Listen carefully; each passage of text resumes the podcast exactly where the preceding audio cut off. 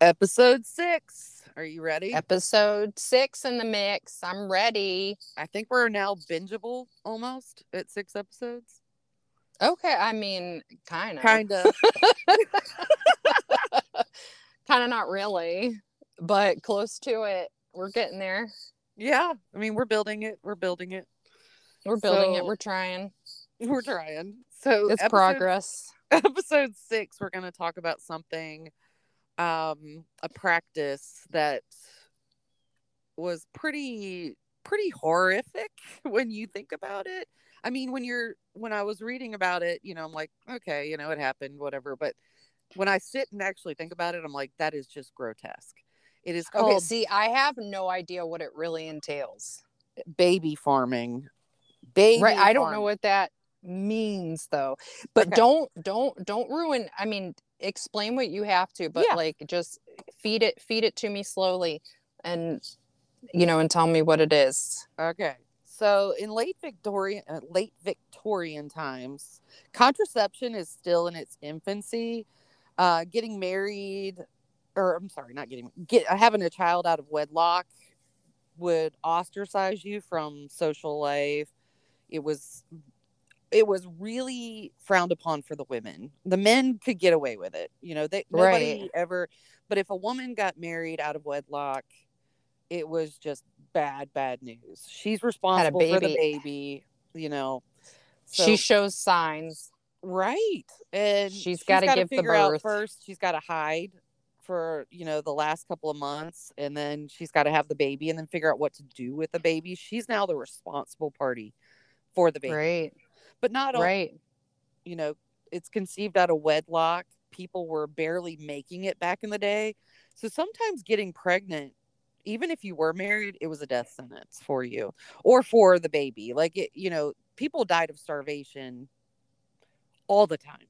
People Right. starved to death. They were so poor, they lived in, you know, squalor and it was just that was just normal. Um, you know, there was no government aid for having children, uh, you know, in poverty.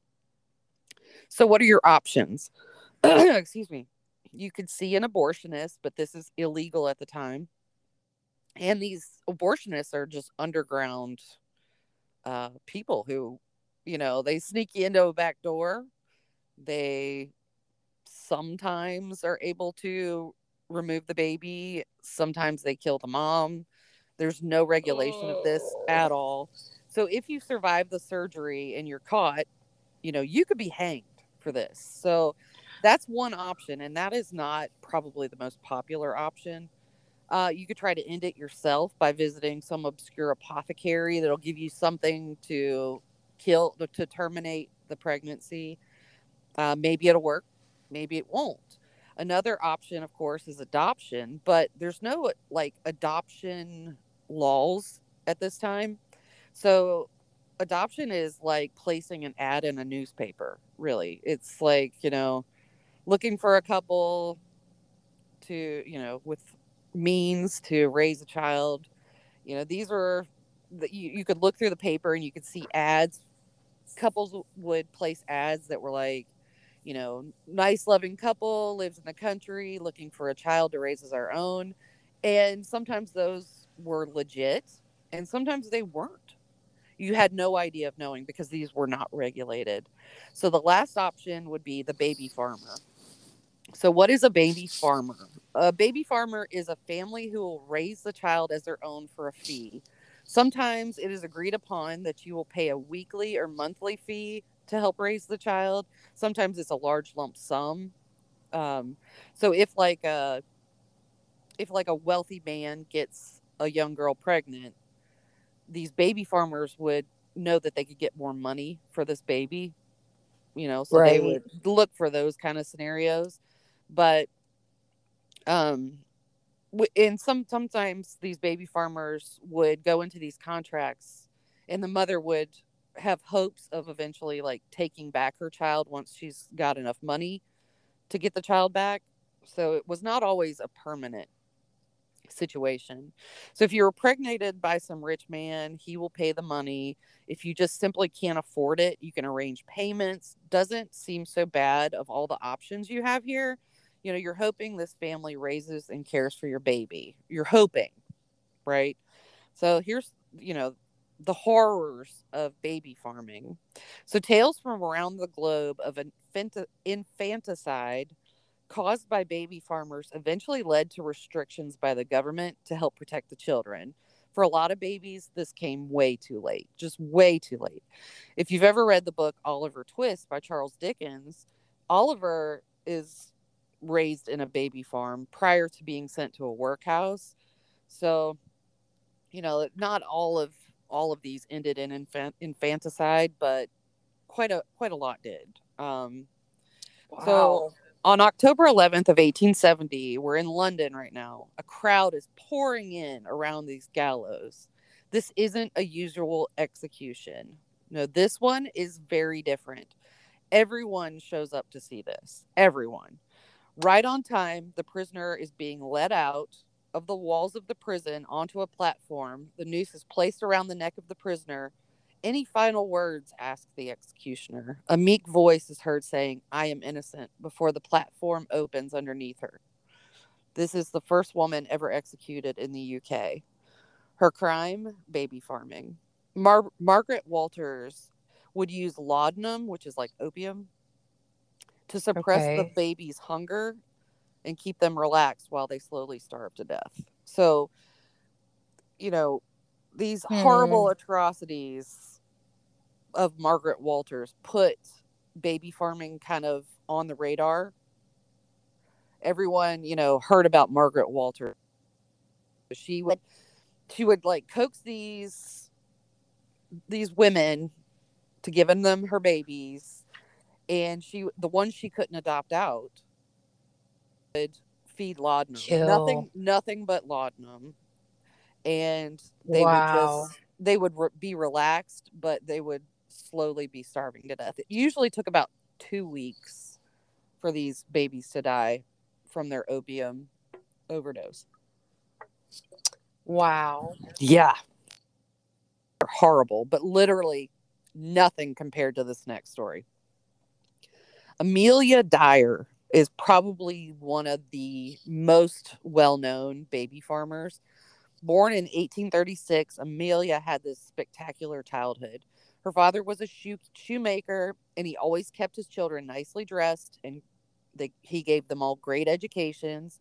Amelia could read and write, which was very different for the time. With uh, middle class or lower class children, you know, they usually because they needed to be working to help, you know, the family sustain. They really didn't have much time for school, but he made sure that his kids were well educated. Amelia grew up loving poetry and literature. So for being like a lower class um, child, she really did have a pretty good um, upbringing, except that her mother is diagnosed with typhus. So, what is typhus? It's a bacterial infection which can be treated with antibiotics. But of course, we're way too early on the timeline for an- antibiotics right now. Untreated, typhus can cause delusions and affects the state of mind. His her mm, mom that's scary. Yeah. This is very common among poor sanitation areas where crowding is present, which, you know, kind of shows you know, even though she had a, a a nice upbringing, she still obviously the house that they lived in was still squalor. Um, Amelia is forced to watch her mind her mom slowly lose her mind with fits of rage. Mm. So until until Amelia's mom passes away, she's witnessing her mom just slowly decline. And and she just has these horrible outbursts and stuff. Um, it's just a really sad thing for her to have to say to you know watch. And doctors will later say this had an immense effect on Amelia so after Amelia's older sister dies, she's sent away to live with her aunt, where she takes up an apprenticeship making corsets. In 1959, her dad her dad passes away as well. So she's seen a lot of loss. She's seen a lot of loss. Was sent away because her dad couldn't take care of her when her mom died, and then her older sister dies. So she's sent off. Um, Amelia eventually marries a man named George, but here's the weird thing: like, he is 59 years old at the time, and she is like barely 20. Okay, and uh, while that's not illegal or anything, it was very strange at the time. Um, Yeah. So when they go to the courts, George pretends he's 45 and Amelia bumps her age up to 30 to kind of close that gap in. I don't know why they lied about it, but you could just do that. Apparently, you could just go get a marriage license, be like, "I'm 12," you know, you you want.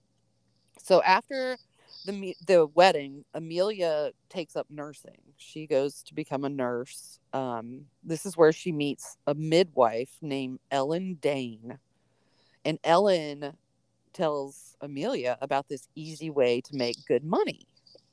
She's like, you can use your home as lodging. You let illegitimate children come live with you, then farm them off for adoption. You can make a shitload of money for the time. Why do they call it farming? Farming sounds so freaking it does? It does. I- crazy. honestly, I don't know why it it was adopted the name baby farming necessarily. I right, because it look- sounds like fostering. right, right. So Anyway, so she would I- they would farm them off for adoption i guess maybe. But what we are not sure of is whether or not ellen puts the idea in her head to let the children pass on. So I- you know, right. it's possible that ellen was like you know if the baby's not adoptable you can just off it but i'm not sure. But in 1869 when george passes away she needs income she's lost her husband. That's that's it you know for a victorian woman being a single female is bad news. So Right. amelia amelia starts placing ads in the newspaper. She is a nurse looking to adopt or care for a baby in return for payment or adequate clothes for the child is what her ads would say so when she meets these parents she assures them that she's married which she's not, and that she has a safe, loving home. But since she's a widow, you know, she needs to change this up a little bit because people are not really buying this. So she gets married again to a man named William Dyer. They marry in 1872, and this helps her business boom. She just needed that husband to show that she's got this loving house that she just wants to take in these children. Oh, And raise with parents. someone just sent me a message saying they know who the people who robbed the flea market are, so that's cool. Sweet. Yeah. So, anyways, back to the story. So she, Kind of scary. yes, she decides to not go the cruel route and let the children starve. Which, Okay.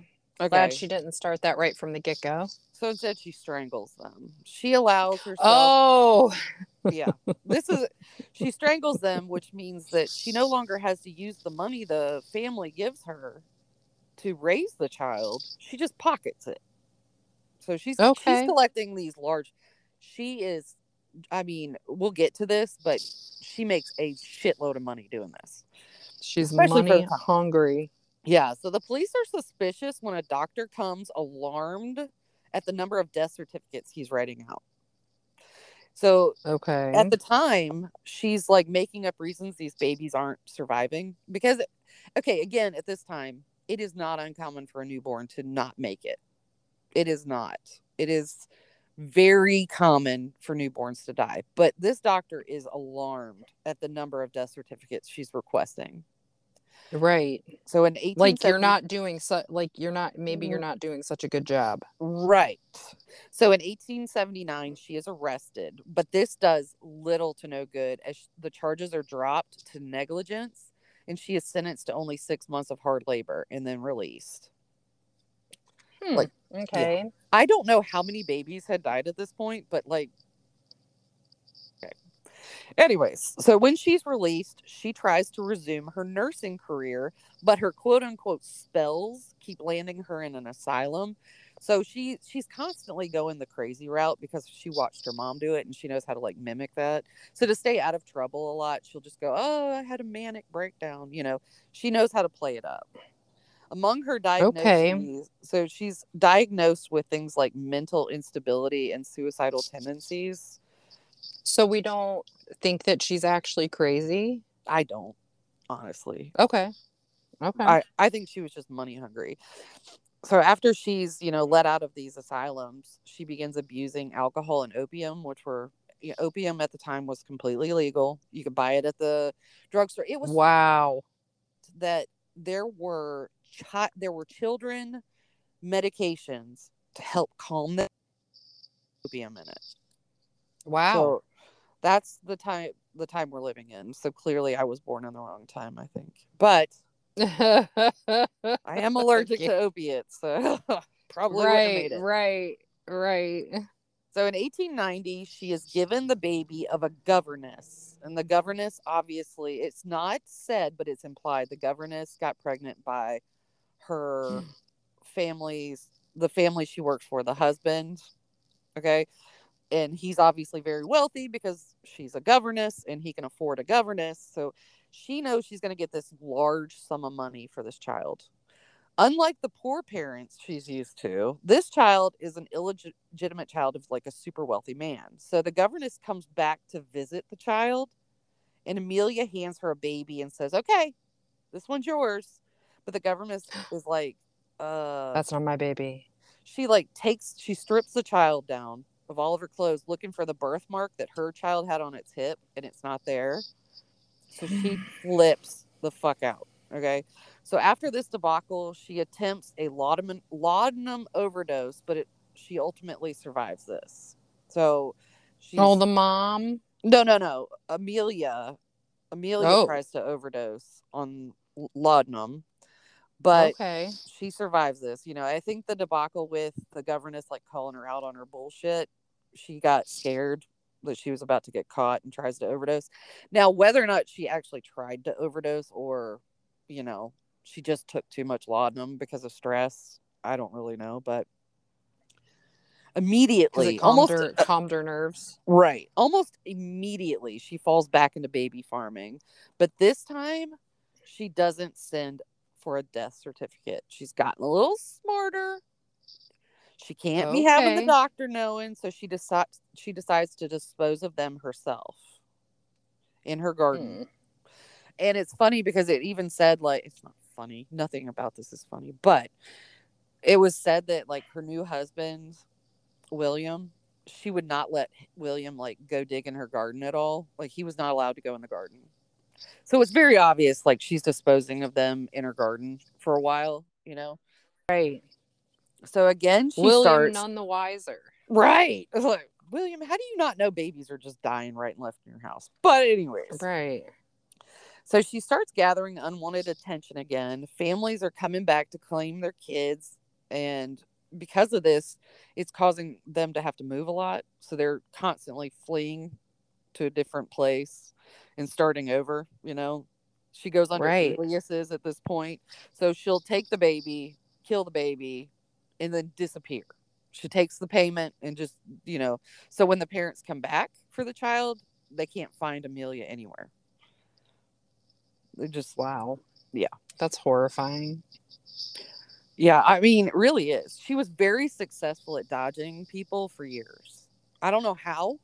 It just must have been super easy at the time. I, I mean, I don't, I don't really know because people don't just go missing and you know indefinitely anymore. But um, let's see. In January of 1896, a 24 year old unmarried barmaid gives nur- gives nurse. Oh God, gives birth to an illegitimate daughter she's distraught over how she's going to be able to work and care for this baby. So she places an ad in a paper that reads Wanted, respectable woman to take a young child.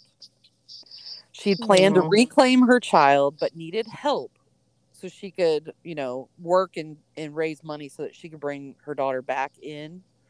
Um, and oddly enough, her ad sits right above another ad that says married couple with no family would adopt a healthy child, nice country home, terms 10 pounds, which means, you know, they want 10 pounds to to take in someone's child. They want payment for it, not pay somebody for their baby. But Right.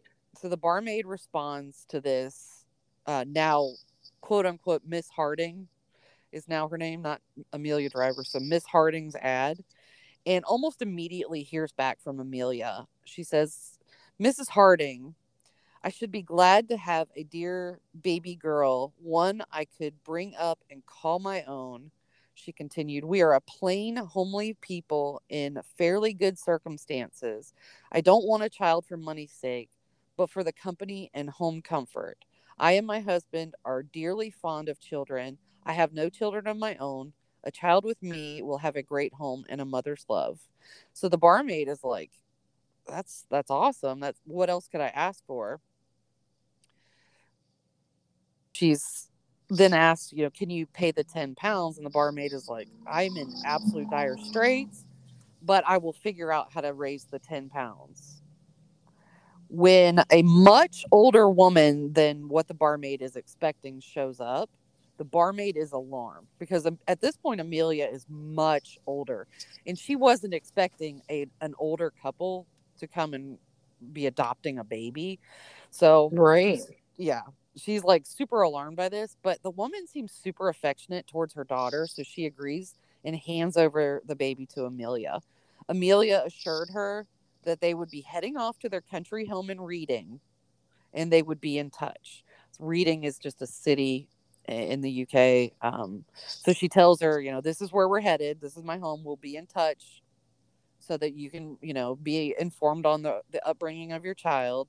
Instead, God, this Never seen again. Well, Amelia immediately goes to her daughter's house in London, okay? And she finds some white dressmaking tape and immediately she slowly strangles the child. She does it slowly because what she says is I used to like to watch them with the tape around their neck, but it was soon all over with for them. She liked watching the them struggle and the the pain. So she's sadistic. Very sadistic very so she wasn't just strangling him she's doing it slowly with tape. And you know it's kind of like masking tape it's And she's getting p- pleasure out of it. pleasure. It took a long time to watch to for these children to die. She enjoys every second of it. It can't last long enough for her. So i guess she runs out of you know garden space at some point and eventually starts rolling them in carpet and weighting them down and just throwing them into the river thames Hmm. she's found this like really secure spot in a place called Caversham Lock. And you know, so she goes to this secluded area on the River Thames, and that's where she's dispatching them. In March of 1896, a bargeman sees a parcel in the river and pulls it out. To his horror, it's an infant with white tape wrapped around its neck Oh my god. And there's actually some pretty good detective work here. So Amelia had used packing paper, and on it you could still kind of make out an impression of part of a name and an address. So the police are able to like piece it together. It didn't take them long to find her. Um, really? Yeah. And instead of arresting her on the one murder, they set up a sting operation. So they sent a young girl her way. And when Amelia agrees to take the child for money, the police come in and arrest her. There's only proof of three murders at this point. Why? Because this is illegal. Baby farming or whatever, like, is illegal to take a baby. Yeah. Okay. I guess. I guess. I mean, it, right. I mean, it seems to be pretty commonplace with it ads being placed in the newspaper, but yeah. so Amelia is only charged with three uh, three counts of infanticide. Um, but her total is is astronomically higher than that. It's like hundreds, and we don't know for sure. It's like between three and five hundred kids. It's like insane. Wow. Yeah. Her infamy was so immense. She's like the first. She's the first um, serial killer in in Britain. So her number is way higher, but her infant her infamy is so immense that people actually thought she might be Jack the Ripper.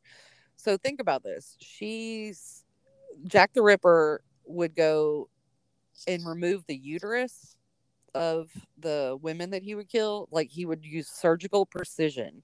And Amelia is a nurse. She's removing uteruses, like she's all you know, doing underground abortions, and these women are dying. So people were starting to think maybe she's Jack the Ripper. And there's actually a quite a, a good um argument for this case, but again, that's just Right. They never they never found Jack the Ripper, did they? Right. No. It took the jury only 4.5 minutes to sentence her to hang. for this. So even after her her death, babies were found and tied to Amelia. Like, you know, after she's been hung for this, they're still digging up babies. And they're like, "Holy shit." You know, so that's how she only got tried for the 3, but you know, she um was eventually tied to like 500 children or something like that. Holy almost shit. 600 yeah. Yeah. You would think the news of this would deter anyone from doing this but unfortunately it did not. Her being hung for baby farming didn't stop anybody else from doing this. There's lots of stories. I'm only going to go over a couple. Um, the next the next uh, baby farmers we come across here um, annie walters and amelia sack so Can I say as- can I ask something? yeah Were there baby farmers that did not injure the babies? Yes. And then like Amelia well, wasn't I assume so. right. And because it was like it was an it was an underground practice that helped these women who would get pregnant out of wedlock. I have to assume that a lot of these babies were adopted out. I would hope Right. so. But this did not stop people from taking it too far. right. So we've got um, uh, Annie Walters and Amelia Sack, also known as the Finchley Baby Farmers. So Sack operated a lying in home. Um, I don't know. I don't really know how to explain a lying in home, but kind of like allowing women to have their babies there, I guess. Okay. And around the 1900 mark, she starts advertising that the babies can be left behind for a price okay. you know so if as the women would come in to go into hiding and give birth she would go you know you can just kind of casually walk out if you drop some money on the table just leave the baby here and i'll take care of it this becomes a super popular uh, idea among wealthy men obviously who have impregnated their staff Right. this pair was a tag team. So Sack would acquire the baby for a price and then take it to Walters, who would give it chlorodyne, which is morphine, and poison them. So kill the baby, not even like Not not even try to farm, not even try to adopt it out. It was Right. straight to the to the other lady's house where the other lady would give them chlorodyne and poison them. wow. they weren't super successful at this because it only lasted until February 3rd of 1903 when they were hung together. There was a, a double hanging. Like it was a huge spectacle because it was two women being hung together. And I can't really talk about baby farming without talking about the most famous case from Uh-oh. Canada.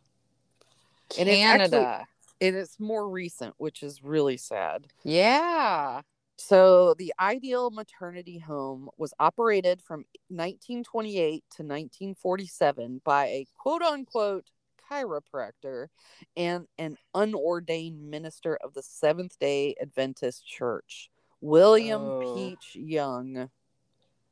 So, he's not only not a real doctor, he's not even an ordained minister, but he's pretending to be both. Okay. William Peach Young, alongside his wife, Lila Gladys Young, a quote unquote midwife and quote unquote obstetrician. She's neither.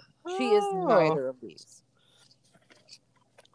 So they opened it. Oh, this place opened originally as the Life and Health Sanitarium, which a sanitarium is where people would go to to get mentally well. Like, if you Okay. were, if you were like um, wealthy and you needed a retreat, that's what a sanitarium really was. Okay. So the name later changed in the 20s, but was an unlicensed maternity home, which promised its patrons not only maternity care for married couples in Nova Scotia and New Brunswick, but it also provided private birthing and child placement for unwed mothers. Women were charged $500 for this this service, which is super hefty price at this time. The average pay When when was this? this is the 1920s. Oh, okay. So- okay. The average weekly pay at the time was only eight dollars a week so five hundred dollars is huge you know babies were sold on the black market at this time for upwards of ten thousand dollars per child Holy crap. yeah Yeah. so get more money selling a baby than you would freaking killing it killing it. Yeah. right kinda so that's ten thousand dollars for like a premium baby blonde hair blue eyed. Okay. baby Yeah. Housing 80 to 125 at the time, it's Canada's largest maternity home on the East Coast. Between 800 and 1500 babies were born during its operation. Wow. That's a lot. That's a lot. That's a lot of babies. The Department of Health first started noticing the Youngs around 1934 due to the fact that the couple had reached stardom within the population of prominent families in Nova Scotia. Like even politicians loved the Youngs. They were rubbing elbows with the the higher ups. Okay. And- Why? and the- Department of Health started like note taking notice. However, due to lack topic of child welfare and adoption, there was really little they could do about it. They just they just kind of recognized that something shady was going on, but had no recourse whatsoever to stop it. okay. In 1935, they finally get charged with fraud for charging childcare expenses for deceased children. So oh God. yeah that was like really all they could get them on is they're still charging these um funds to the parents you know And the babies are no longer there. There's Right. also a death certificate. then in 1936 they are charged with manslaughter in relation to the death of a baby and a mom but they were later acquitted of these charges Oh wow. yeah in 1942 they're involved in an inquest related to a recent adoption but that's really it for 1942 in 1946 the government again failed to prosecute the youngs for having overreached their medical qualifications but they were convicted of seven violations by the maternity board housing act so uh, eventually there was some legislation and they were able to charge the youngs they were but it was really just fines it wasn't like it wasn't anything that It wasn't like, yeah jail time. Right. So what did the Youngs do? They changed the name of their home to Battle Creek of Nova Scotia Rest Haven Park to avoid avoid more trouble with the law.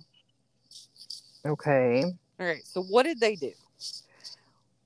What was eventually discovered is just egregious, like just awful. So when oh, babies were born that were considered unmarketable, okay, so baby's born, it's quote unquote unmarketable. They would only feed that baby molasses and water, and Aw. that usually took about two weeks for them to starve to death on that diet. So any deformities, birthmarks, it sealed that baby's fate. There were babies, the babies that died were disposed of in these small wooden dairy boxes called butter boxes. thus became I've heard this story. The, the butterbox, children. babies. Yep. They were buried all over the property adjacent to the cemetery, sometimes even disposed of in a furnace in the home. Mothers would be Mm. told that their babies didn't make it through childbirth when in fact they had, but right. either dollar signs or a death sentence. So, you know, if, if a baby was born and it was like super marketable and could make them money, they would tell the mm-hmm. mom, "Sorry, your child passed away," and they would adopt it off for like ten grand.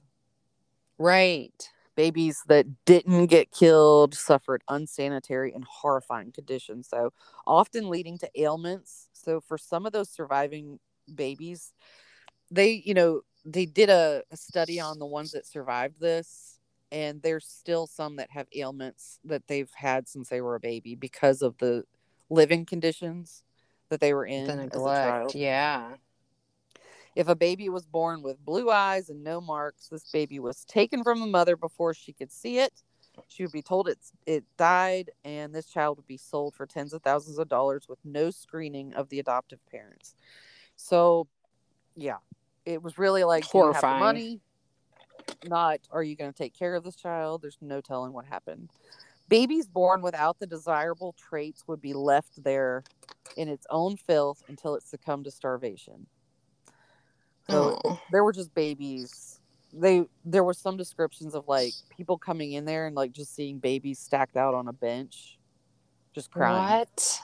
Yeah, just because they're they're hungry. These babies are starving, so they're Right. just crying. They don't know how else to you know to to be. They don't know you know they don't understand. They just know they're in pain. Starve, starving to Right. death is horrifying. I mean, it really is. Oh, place is yeah. just absolutely deplorable. Absolutely deplorable. So, did they catch any charges? What do you think? Here is where it gets really sick. So, the government finally comes in with charges they think they can stick. They threw charges and fines at the Youngs galore. This brought the Youngs bad publicity. They developed serious financial issues because of this. The sue back but they lost, filing bankruptcy, and at as you know they're they're penniless at the Eastchester, and they went to Surrey, Ontario.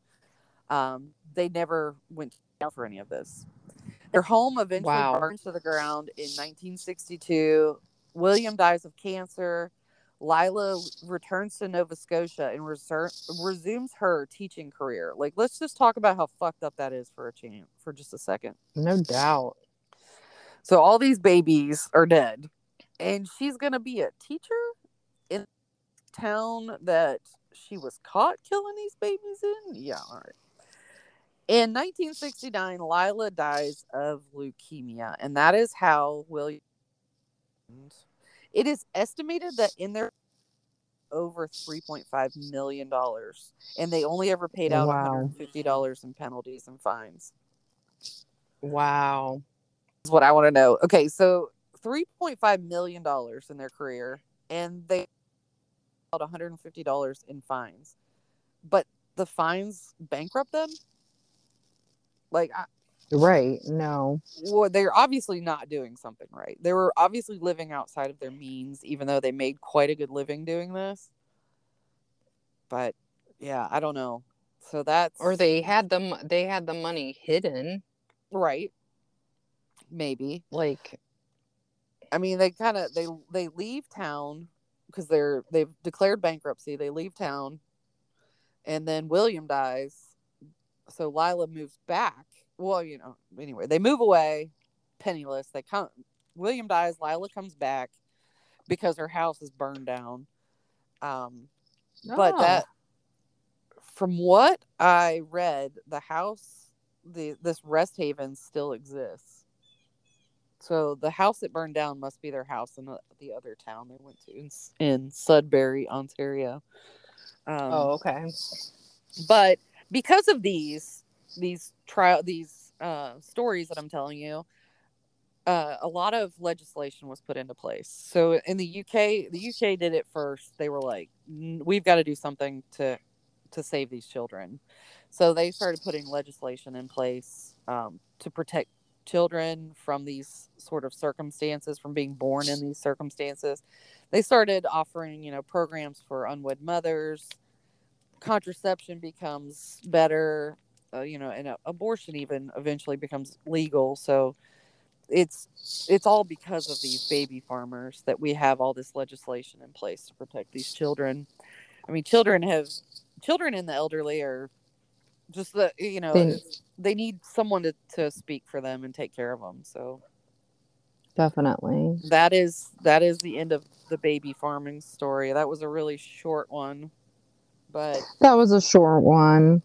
it was. Um that is absolutely crazy. hmm it was it- Crazy that you know and like you you don't as i was writing it you know i'm like okay so you know, it, it becomes statistical to me. It's like x number of babies dead. But then you start to think about a child just laying there starving to yeah, just yeah, weeks. exactly. And it's like how can you hear those screams? exactly Like well you know they would give them the people who gave them laudanum and stuff or chlorodyne because they didn't want to hear them cry right. Well, yeah, so that like is like an evolution of it because it's like if you're gonna let a kid just lay there and starve, like that pulls at some part of you.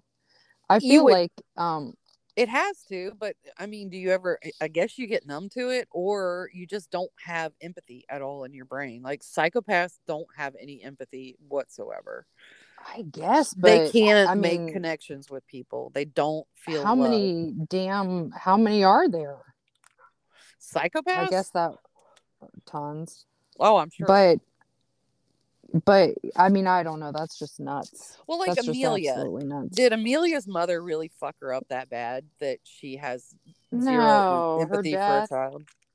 That she likes to watch No. children slowly die. Uh, right, no. Like it it couldn't have. She's fucked up from the beginning. Who knows? Yeah. I mean, to enjoy watching a child suffer, slowly, Right. That's like killing them Absolutely over a 10 minute period or whatever just to get satisfaction out of it. It's like, I don't know. very um childlike like I don't know. Maybe she just didn't grow beyond I don't know. When her mom died. yeah. I suppose. Yeah, maybe that's where she's just stopped and she didn't Stopped care about really mentally suffering. developing.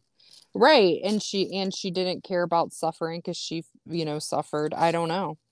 Yeah. It's crazy. I mean, we all have those That's a- choices. That's a lot of babies.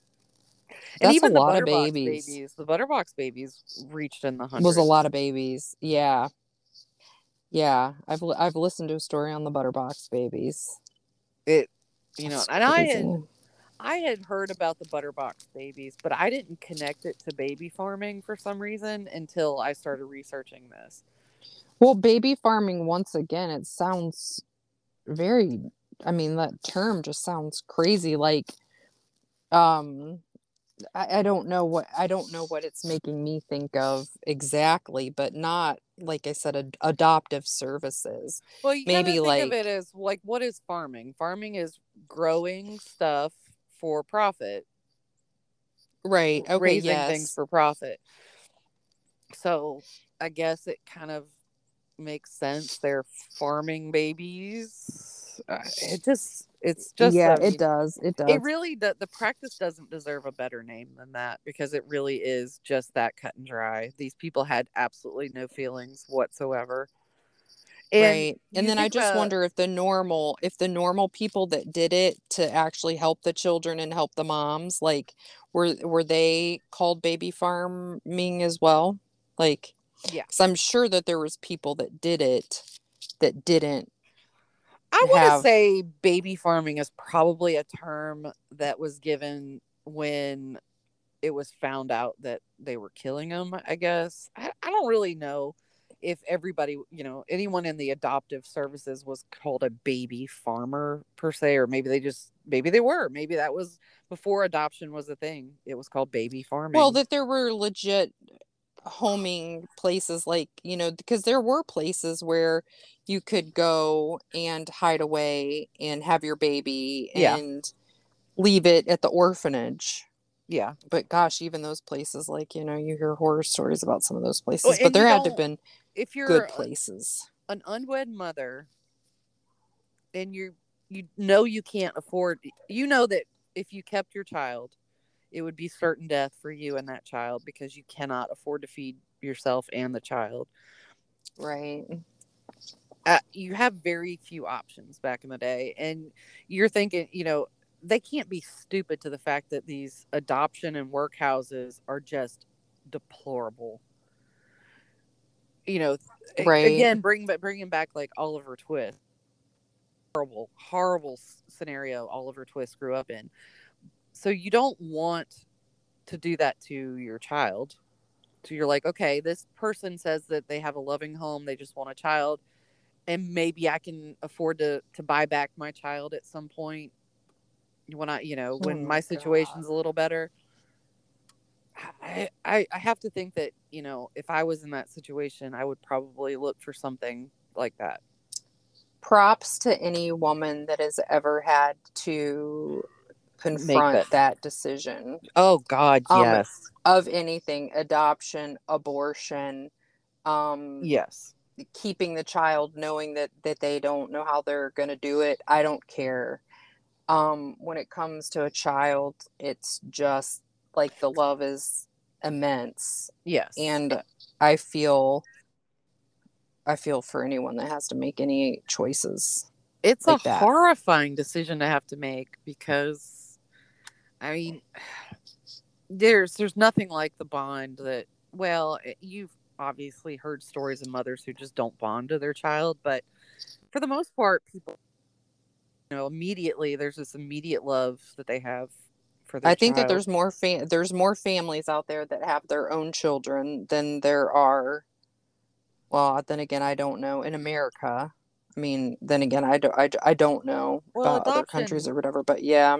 adoption is now a a viable option that isn't as risky because right you know, a lot of the un, unwed mothers or even wed mothers who just know they cannot afford this child and they want a good home for their baby you know they can choose adoption and they can also be involved in the process if they want to they can be involved in choosing the parents and sometimes the new parents will keep in touch with the mom you know i mean right that wasn't really an option back then because adoption wasn't really a thing. There was Right. orphanages that you would just house homeless children.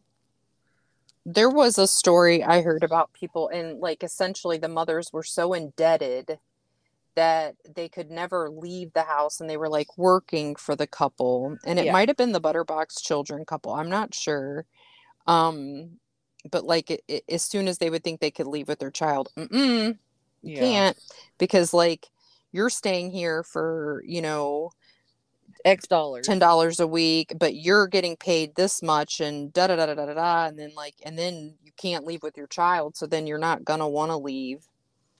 That's just horrifying. Yeah. I mean, when there was no livable wage for a lot of people and people get pregnant, I mean, it happens. Obviously. It happens, Excuse me. right? You know there was no there were no laws that protected those children there were no laws that protected those mothers there was no government aid to help them um yeah i mean right. that and when there is nothing like that in place shit like baby farming comes I'd like to know if there was any baby farmers in the United States. oh i'm sure i'll I'm have to i can i can definitely look that up but i'm sure there were Well, you know, you know. There was Um, I went over just like the more well known because they Right. were they were they did so much killing. like they're well known because their numbers are just horrifying. They're they are murderers. yes. Yeah, that's nuts. The Butterbox babies, they they housed up to 1500 babies were born there, okay? And the majority of them didn't get adopted out. So, wow. You know, eh, it's just well, I mean, I guess I guess more than half of them did, but that's not a good number. That's not Right, yeah. Half of fifteen hundred The second half of your business is lacking. yeah, You're not like, finding houses. like half of the children homes. that you're supposed to be finding homes for end up in a box in your backyard. And that's not good numbers. That's not a good uh, ROA. No, not at all. I don't know, but they made. I mean, in a time when eight dollars a week was the average pay, they made three point five million dollars doing this. Yeah, and that's insanity. That's so much money, It it's especially back then. it's a lot of money now, but it is a lot of money. Shit then. ton of money back then. Right. I mean, even to charge ten thousand dollars for a baby now is pretty. I mean, adopting a baby is probably twenty to thirty, maybe upwards of I was thinking like 50 to 60. Yeah. and that's in I'm not quite sure. 2021. Right. That's So- crazy. In eighteen twenty, for it to cost ten grand is insane. Yeah. Like obviously, there are not a lot of people who can afford to pay ten grand for a baby. Right. So a lot of On the black children- market. What? I said on the black market. Oh, all of this was black market. Yeah, black market. Right. They were adopting babies on the black market. But I mean, it still is like if if you're looking for customers that can afford 10 grand, you know, it's kind of like owning a McLaren dealership. You know you're not going to sell a lot of them. But so you got to charge a whole lot of money for it Right. to make up all of your costs. like, you know, not everybody can afford that kind of car. So, you know, you got to make up for that somehow by charging even more for it. Right.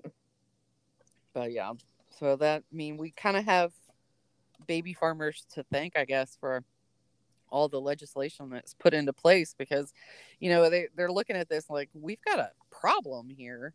People are just killing Right. babies when they're supposed to be adopting them. And we, we're not. We have absolutely no recourse. We have abs- there's no laws in place that we can try them for this. I mean, other than murder, eh, which is like, it's murder, and murder has always been a no no, right? Like, there's never been a time where like murder's fine. So these babies were murdered. I don't know why child services and stuff couldn't just step in and go, okay, you murdered babies. They're like, oh, we can fine you on negligence. No, negligence is still like murder. It might well, it was so much it was so much word. Like no way to prove the death and then so much like word of mouth. And then I don't know. It's funny though, in all these stories that I've told, it always starts with, Uh, you know, the police or something noticing these people and waiting a while to do anything about it, which I get. Right. It's frustrating as hell for police to know something bad is going on, but have absolutely their hands are tied because there's, they have to figure out not only like, is this person doing something wrong? Can I prove it in a court of law? That's really that's where the problem always, you know, I get so frustrated when criminals get off on things, but it's like because they're just circumstantial evidence isn't enough to really prosecute someone. Right. And uh, then again, you don't want anybody to be wrongfully accused. So, But we're also talking the first, you know, Victorian times, people would hang for stuff that people nowadays get a slap on the wrist for. Thank God. Right. Like people there was crimes that were punishable by death were very light in in retrospect you could be hanged for some like for stealing like you could be you could be hung for just like i mean some Right. scary things uh talking bad about the king like you're dead you're done you're done Hang him. You could kill babies though it's all right Okay. What are we going to talk about next time? i You know- have a couple of ideas Okay. I mean, I was gonna do this episode was going to be something else, so I probably will fall back on that one. And it's about the boys' school in Florida. Oh, I really yeah. want to talk about the boys' school in Florida, um, because it was it was really difficult uh, to hear about. it was like, oh man, but it's also not a very old story, so you know. I don't know. I'm up for suggestions. I did get some suggestions from our listeners. Um, Ooh, okay. so- Send those in. Yeah, and some of them were well. There was one that you know I knew about because it happened in Ohio when I was in college, and I had it was included in like a cons that I had to write about in um, my psych class, so I kind of knew some of it, but and then there's another one, a suggestion on the the Wild West because there was a uh, family in the Wild West who did some really fucked up things. So I, it'll be yeah. it'll be one of those. Okay. Can't wait. I know. All and right, if well, I think of anything, I'll let you know. yeah, and that's that's baby farming, guys. That is baby farming. Yeah, whoop whoop. you could yeah, make nothing- millions of dollars doing it and only be fined 150 bucks. Right. No, you can't. Not nowadays. you will get you will get hunted down. Yes, you will die, hopefully, or go to jail. for the rest of Right. Yes. Really hard goodbye. to to get someone executed these days. People live Right, on which is- death row for a long time. Which I'm okay with. Yeah, But yeah, um I guess two wrongs don't make a right, but still, I think that someone living, you know, I want to think that life in prison is more torturous than being executed, but the anxiety of living on death row and not awful. knowing like you know you're gonna die but you don't know exactly when or even when you get an execution date and it's well in advance and you have to live knowing that that is the last day of your life i imagine that's Right. excruciating Uh, yeah, I agree. I agree. Ugh. so i don't know which messed is up. honestly Messed up stuff. I know people are constantly pleading guilty to murder charges to get life in senate life in prison as opposed to the death penalty but Right. i don't know that life in prison is much better i don't know Well, and it just depends on well, life in prison, you're alive. There's a possibility. You can appeal, you can appeal, you know, whatever, but That's true. And I think that's why people want life in prison because they think that they can appeal it and eventually get off of murder charges. But I don't know. I don't I don't think I would want to spend the rest of my life in jail. I don't no, definitely. I also not. definitely don't want to know the day I'm going to die. I don't want to know. If you're a psychic out there, please don't kill me. Just don't. you can come at me. I'd like I to know. to know. I don't want to know. I'd like to know. Um Unless I die at 95 in my sleep. Oh god, yeah, please let it be in my sleep though. Yeah. Um but um yeah, I'd like to know. I'd like to go get a get a reading. You know, talking about the death penalty, and I I don't this really doesn't fit in anywhere, but I read recently that people maintain consciousness up to a couple Oh. of seconds after and even like when they're beheaded, they would maintain consciousness as long as blood was in the brain. So you could potentially see that you're dead. And they say now that, that people for a couple of seconds or whatever know they've died. They're Okay. they're conscious of it. There's brain activity after death. Um They're aware that they've passed on. right. Well, sure. I don't Human know if- suffering. I don't know at what point, you know. but like- you're you're conscious like you know your spirit's conscious after death you Yeah. know all like so it it's just If you know. believe in that kind of thing, if you believe in that, but if you believe in that kind of thing yeah just on a scientific approach, it you are conscious enough to know that you have died. That's for at crazy. least a second. There's Right. there's a moment where you're like, I'm dead, and that's so weird. I It don't is so weird. because I've Um, had I, dreams where I I've love died. that shit. I, I I need to do that. I need to do research that, but Um, yeah, that's more um, science.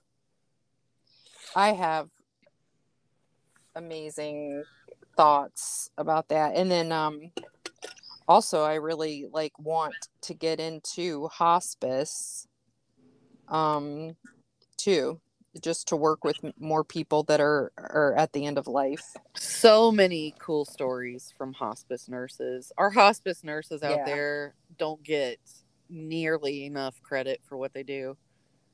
They are They do from the fam they do from the families that are there and then it's, you know, d- depending on the family, but I do hear how amazing hospice nurses are yeah. from time to time. Yeah. They're they're the unsung heroes because they're holding your It's an amazing thing. hand. They're there for people like even when the families like can't be. Yep. I'm gonna send you something. I'm gonna send you something. It's absolutely amazing, it's a it's a um, a hospice doctor. Do. Uh, Um, awesome. Yeah, uh, Zach Bush, and he talks about how many people. Well, he just talks about the end of life um, in a in a like um in a little quick blurb. It's like a monologue, like a ten minute monologue, and it's it's a beautiful thing Awesome. to hear him talk. Yeah, I'll send it to you if you care to listen. Yeah. I- I Anyway, follow, we I follow got a hospice nurse on TikTok, and she tells some pretty cool stories. yeah. Okay, maybe I should too. Yeah, Yeah, she's cool. yeah. I'm really like uh, I I'm looking to advance to a higher calling. I'm Yeah. not, I'm not. I'm not really into what I'm doing right now. It has to be hard, but it has to be fulfilling. Uh, right. And you're one of those real super nurturing people. I'm see, I'm not. Level level me level me up. Yeah, well, I yeah. You are you got into nursing because not for money or care. you got for because you care about people. You like you told me you love your patients. That's what you I love my patients. That's the only reason why I go to work. Yeah. and that's awesome. Yep. Yeah. Yeah. It, but it's to make a difference. and I, I. Assume that even if I wasn't a nurse, I'd find people on the street. Yeah. Well, you're one of You those know. people that just people are drawn to because you've got that a caring spirit about you, whereas I'm like null and void of feelings. I'm like, what do you mean? that car alone? just drove straight through that every single stop sign. Oh, sorry.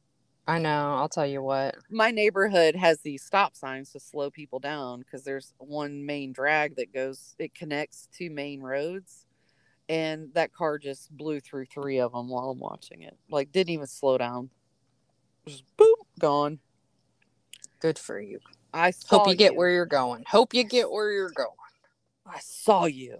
Oh, and of course, you know, my stepson was in a motorcycle accident yesterday. So, like, I have, I'm already kind of tense about people acting dumb and driving Uh-huh. stupid. So I'm like, oh. Yeah, I'm always tense about people driving stupid. Well, there's kids in my neighborhood. It's the day after Christmas. It's like, Lord. Yeah, kids are out and about, walking, riding new uh bikes, whatever. When we lived in when we lived in Houston, that kid was hit by a car Yep. in our neighborhood. Oh, that was terrifying. We were at the bus. Yeah, well, We were I at the just bus stop. I think about that. One of the kids from the bus stop, and this was back in the days when all the kids congregated at one area for a bus stop. So Yes. he runs down to the main drag to look for the bus, the main street outside of our neighborhood, and we watch as a car just plows him over.